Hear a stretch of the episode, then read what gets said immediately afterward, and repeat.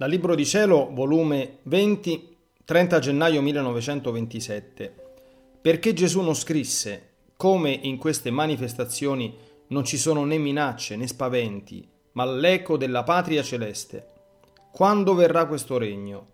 Come le pene della Vergine Santissima e quelle di nostro Signore erano pene d'ufficio, come possedevano la vera felicità. Potenza delle pene volontarie, felicità del regno del Fiat Supremo. Stavo pensando tra me che il mio dolce Gesù mi ha detto tante volte che io dovevo imitarlo in tutto. Eppure lui non scrisse mai. Una sola volta dice il Vangelo che scrisse, ma neppure con la penna, ma col dito. Invece per me vuole che scrivo, sicché mi vuole fare uscire dalla sua imitazione. Lui non scrisse affatto ed io devo scrivere tanto. Ora, mentre ciò pensavo, è venuto da grazioso bambinello che, mettendosi nelle mie braccia ed avvicinando il suo volto al mio, mi ha detto, Figlia mia, dammi i tuoi baci ed io ti do i miei. Onde dopo averlo baciato varie volte, lui mi invitava a baciarlo ancora e poi mi ha detto, Figlia mia, vuoi sapere perché io non scrissi? Perché dovevo scrivere per mezzo tuo. Sono io che animo la tua intelligenza, che ti imbocco le parole, che do moto con la mia mano alla tua per farti tenere la penna e farti vergare le parole sulla carta. Sicché sono io che scrivo, non tu. Tu non fai altro che prestare attenzione a quello che voglio scrivere. Perciò tutto il tuo lavoro è l'attenzione. Il resto faccio tutto da me. E tu stessa non vedi molte volte che non hai forza di scrivere e ti decidi a non farlo ed io per farti toccare con mano che sono io che scrivo ti investo ed animandoti della mia stessa vita scrivo quello che voglio. Quante volte non l'hai provato? Ora, dovendo passare un'epoca per far conoscere il regno del Fiat Supremo, per dare il tempo di far conoscere prima il regno della redenzione e poi l'altro del Fiat divino, decretai di non scrivere allora, ma di scrivere insieme con te per mezzo tuo, quando questo regno fosse più prossimo, ed anche per dare una nuova sorpresa alle creature dell'eccesso dell'amore di questa mia volontà.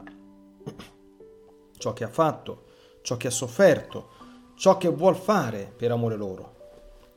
Molte volte, figlia mia, le novità portano nuova vita, nuovi beni, e le creature sono portate tanto alle novità e si lasciano come trasportare dalla novità molto più che le novità delle nuove manifestazioni sul mio divin volere, hanno una forza divina e un dolce incanto e pioveranno come celeste rugiada sulle anime arse dalla volontà umana, saranno portatrici di felicità, di luce e di beni infiniti.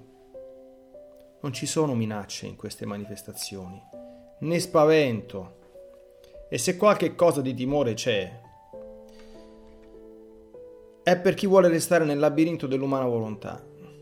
Ma poi in tutto il resto non si vede altro che l'eco, il linguaggio della patria celeste, il balsamo di lassù che santifica, divinizza e dà la caparra della felicità che solo regna nella patria beata.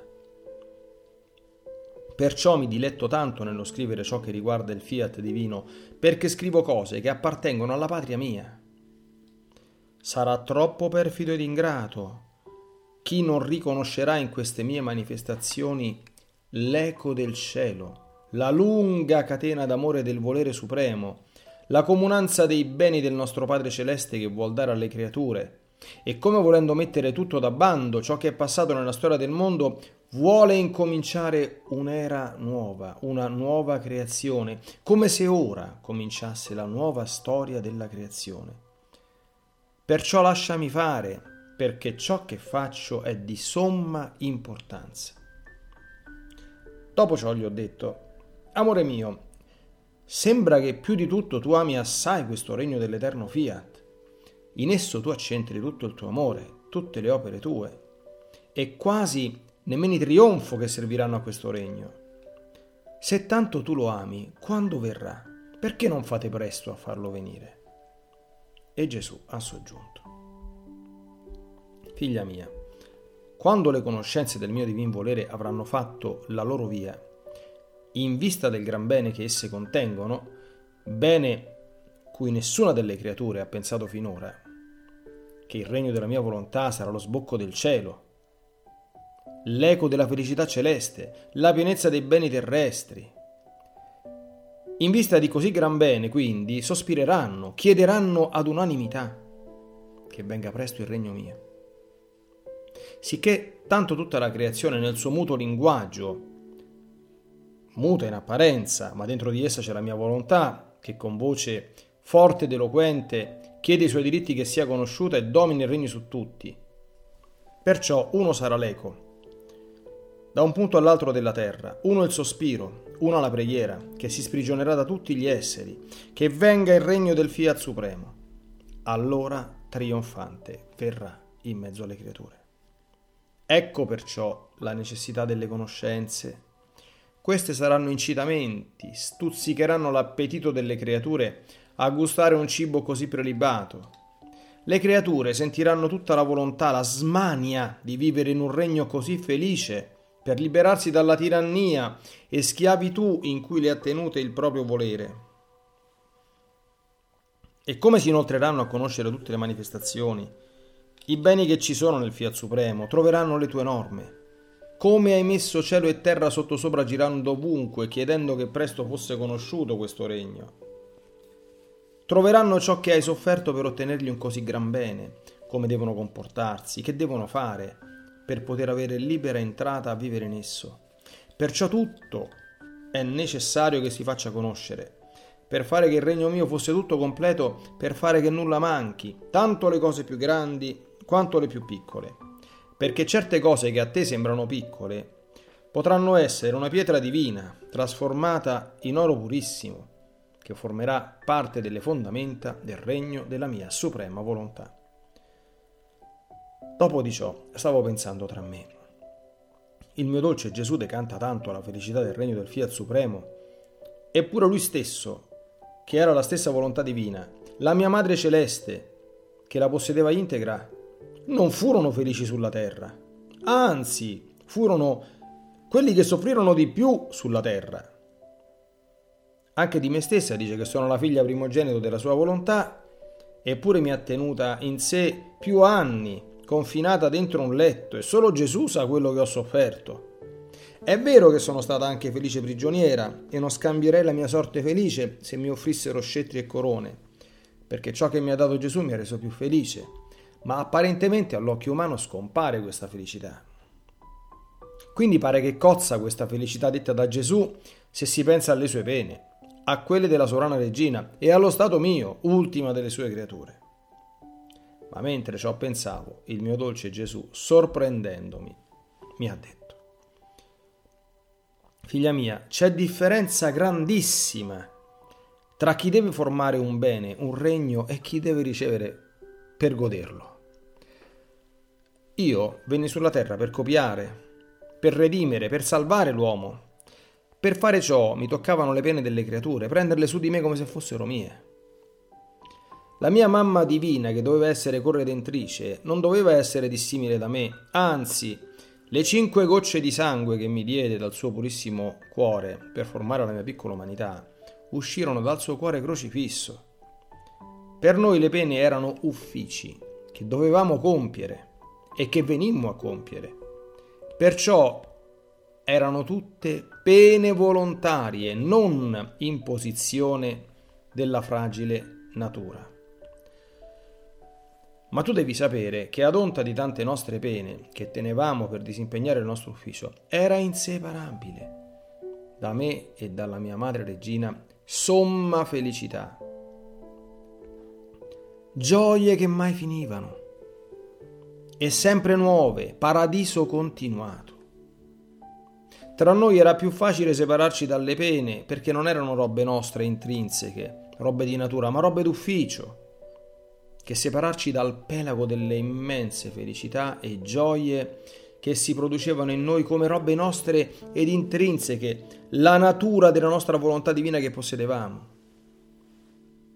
Come la natura del sole è dare luce, quella dell'acqua dissetare, quella del fuoco riscaldare e convertire tutto in fuoco, e se ciò non facessero perderebbero la loro natura. Così è natura della mia volontà che dove essa regna fa sorgere la felicità, la gioia e il paradiso. Volontà di Dio ed infelicità non esiste, né può esistere. Oppure non esiste tutta la sua pienezza e perciò i rivoli della volontà umana formano le amarezze alle povere creature. Per noi la volontà umana non aveva nessuna entrata in noi. La felicità era sempre al suo colmo. I mari delle gioie erano inseparabili da noi. Fin sulla croce. E la mia mamma crocifissa ai miei piedi divini. La perfetta felicità mai si scompagnò da noi. E se ciò potesse succedere, avrei dovuto uscire dalla volontà divina e scompagnarmi dalla natura divina ed agire solo con la volontà e natura umana. Perciò le nostre pene furono tutte volontarie, elette da noi stessi per l'ufficio che venimmo a compiere, non frutti di natura umana, di fragilità o di imposizione di natura degradata. E poi non ti ricordi che anche le tue pene sono pene d'ufficio, pene volontarie? Perché quando ti chiamai allo stato di vittima io ti domandai se volontariamente tu accettavi e tu con tutta la volontà accettasti e pronunciasti il fiat. Passò del tempo e ti ripetetti il mio ritornello, se accettavi di vivere nella mia e con la mia volontà divina, e tu ripetesti il fiat, che rigenerandoti a novella vita divina ti costituiva figlia sua per darti l'ufficio e le pene che adesso convengono per il compimento del regno del fiat supremo. Figlia mia, le pene volontarie hanno tale potenza presso la divinità che hanno la forza, l'impero di squarciare il seno del Padre Celeste. Ed in questo squarcio che forma in Dio fa straripare i mari di grazie che formano il trionfo della Maestà Suprema ed il trionfo della creatura che possiede questo impero delle sue pene volontarie. Perciò tanto per il gran portento della redenzione quanto per il gran prodigio del regno del mio fiat ci volevano pene volontarie, pene d'ufficio, in cui dovevano essere animate di una volontà divina che imperando su Dio e sulle creature dovevano dare il gran bene che il loro ufficio racchiudeva. Perciò la mia felicità decantata dal regno del fiat divino non cozza, come tu dici, solo perché io ero la stessa volontà divina e soffrii, e solo perché ti ho tenuta tanto tempo nel letto. Chi deve formare un bene, un regno, conviene che faccia una cosa, che soffra, che prepari le cose necessarie e che vinca il Dio per farselo dare. Chi deve ricevere conviene che faccia altra cosa, cioè riceverla, apprezzarla ed essere grato. Chi ha fatto la battaglia, ha sofferto e avendo vinto dà a loro le sue conquiste per renderli felici, quindi il regno della mia volontà in mezzo alle creature porterà l'eco della felicità del cielo, perché una sarà la volontà che deve regnare e dominare l'uno e l'altro. E siccome la mia umanità fu formata dal sangue purissimo del cuore crocifisso della sovrana regina, la redenzione fu formata dalla mia continua crocifissione e sul Calvario vi misi il suggello della croce al regno dei redenti. Così il regno del Fiat Supremo uscirà da un cuore crocifisso, da cui la mia volontà, crocifiggendo la tua, farà uscire il suo regno e la felicità ai figli del regno suo. Perciò, fin da quando ti chiamai allo stato di vittima, ti parlai di crocifissione e tu credevi che fosse la crocifissione delle mani e dei piedi. Ed io ti facevo correre in questa crocifissione, ma non era questa. Non sarebbe bastata per far uscire il regno mio ci voleva la crocifissione intera e continua della mia volontà in tutto l'essere tuo.